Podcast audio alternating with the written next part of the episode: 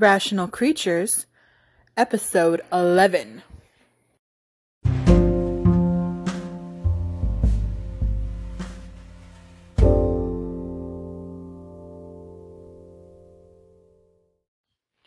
Hello, hello, everyone. And here we are at episode 11 of Rational Creatures. And we get another sort of alteration in the plot that I think is interesting because here we have a moment that never really happens in the book. So, Frederick Wentworth is sort of courting Louisa unintentionally, it seems. Like he doesn't realize he's courting her, but he kind of is. And my dog is snorting in the background, so you probably just heard that. I'm not going to edit it out though, so deal with it.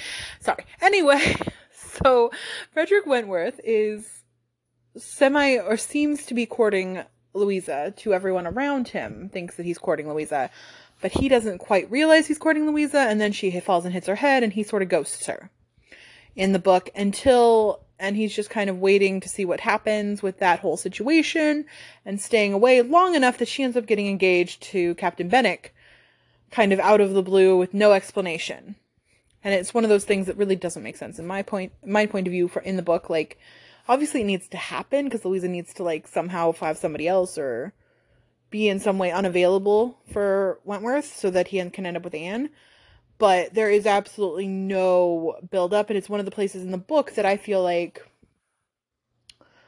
I hope there would have been some sort of further development of the Louisa Benwick storyline in some way to show us that they would make decent like either seeing them again or something to show us that they would make a good couple to make that sort of make sense. Just having it kind of out of the blue and never seeing those characters again feels very unfinished to me. Um, and maybe, maybe that is how Jane Austen wanted it to be, but I kind of go along with the idea still. I think I've talked about this with Persuasion before when I was reading the book, but Persuasion is one of those books that feels to me, at least when I read it, unfinished. It feels that there are plot holes and there are things missing. It doesn't feel as like perfectly tied up with a bow the way the rest of Jane Austen's works feel to me with maybe the exception of some things in Northanger Abbey. But that one is also one that she didn't publish, right? Northanger Abbey and Persuasion are the two that got published after her death that she did not deem ready for publication. Somebody else did. And so I think Northanger Abbey, though, I think is a complete story. It just has some things that are not quite up to snuff with some of her later works because she wrote it when she was so young and she didn't like kind of go back through it. But Persuasion, I think, had the potential to be as deep and interesting a story as some of her other works that are probably twice as long. And so I do think that Persuasion, if I'm comparing it to like Mansfield Park and Emma, which are much more substantial in length books, I think Persuasion just feels to me like it's not as long as the rest of them, but also like there are plenty of places where you could have added details and information and connections that would have made things a lot more make more sense in my opinion and not feel like they come so out of the blue. One of them is her friend Mrs. Smith in Bath and how that storyline just sort of floats there without real explanation of things and yeah, anyway, all, one of them is this the Benwick and Louisa storyline that feels very unconnected and unfinished in my opinion. So, in this version, they do have Fred ghost Louis, which is what happens in the last episode, episode 10 that we watched, where Louis is texting, texting, texting Fred, and Fred never texts him back and is instead looking up cheap international flights. And so we see that ghosting happen, which is true to book. But this time in the story, we don't have a poor, you know, Regency era, damsel who can't go like ask Fred, where have you gone? Why are you ghosting me? Instead, we have Lewis, who is a man from the modern world and can go, you know, and lives in the same or is in the same building that Fred lives in all the time. I don't think he lives with his sister, but he's there a lot. He knows where Fred is living now currently with his sister, Sophie. So he's able to just go knock on his door when he refuses to text and be like, what is going on? Why are you ghosting me? Um, and he does. And that's what this episode is mostly about. It's Louis coming in and asking Fred, what the hell? Why have you ghosted me? And I think it's really interesting because it gives Lewis some agency that Louisa did not get.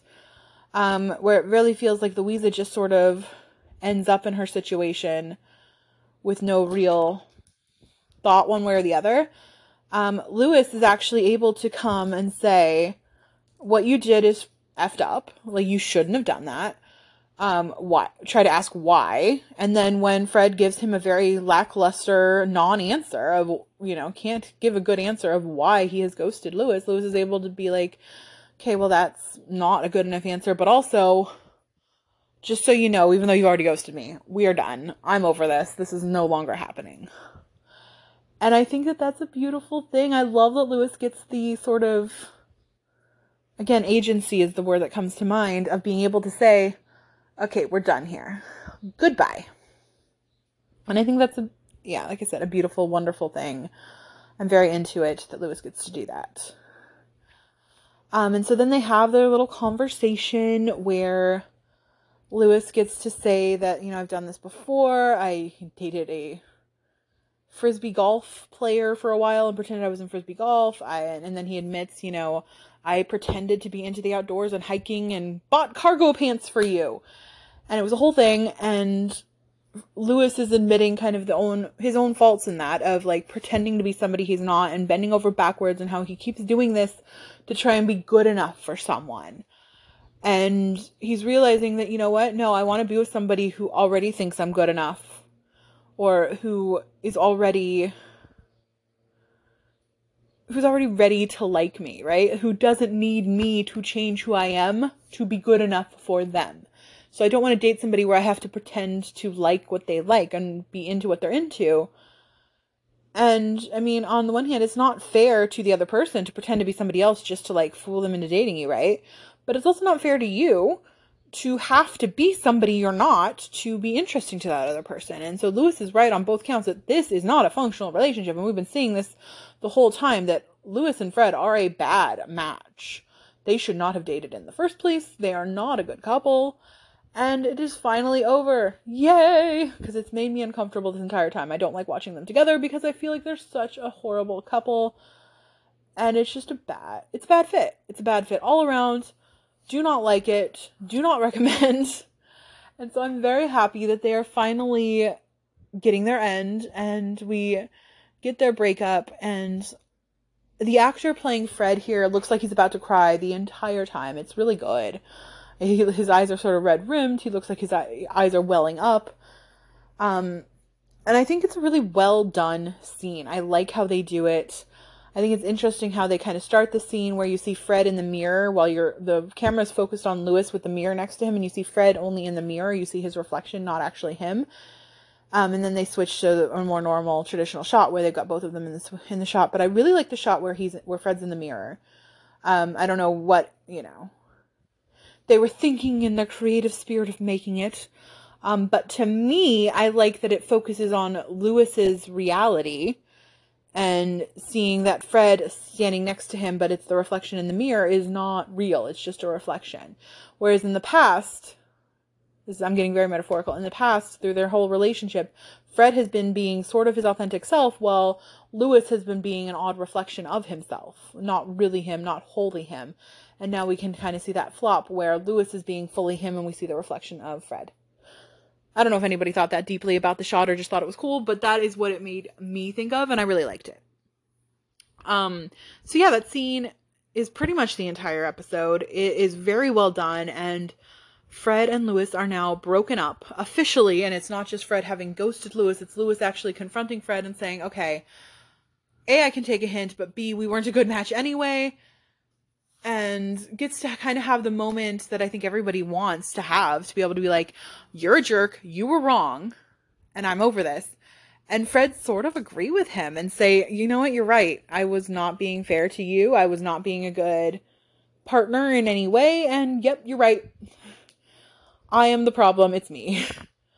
And I think that is so sort of cathartic to have the person who was bad actually admit like you know what yeah i was i shouldn't have done that. That was rude. That was mean. You are correct. I was wrong. And ha- basically take my blessing move on with your life. Um and it was beautiful to see that. I really enjoyed that aspect of it. Um and i was very so this episode was very successful in that sense to me we get the breakup and it was a really well done breakup scene that wasn't two people like screaming at each other and getting overly emotional in that sense but really being able to talk out like this is what you did wrong this is what hurt me this is why we're breaking up. And i really liked it. And so after they're done with that particular scene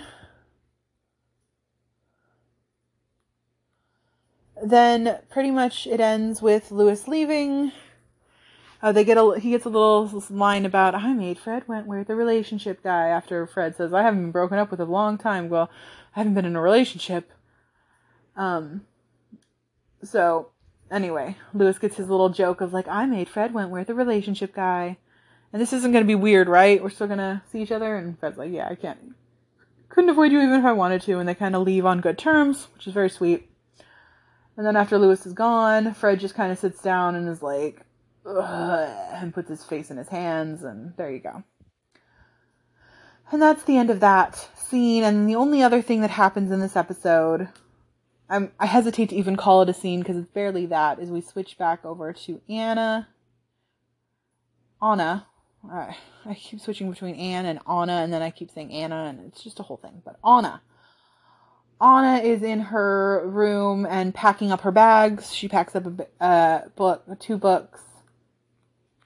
Um, one is Jane Eyre by Charlotte Bronte, which everybody thinks is a Jane Austen book, or not everybody. True fans know the difference, but a lot of people seem to think that they're the same people, and they are not.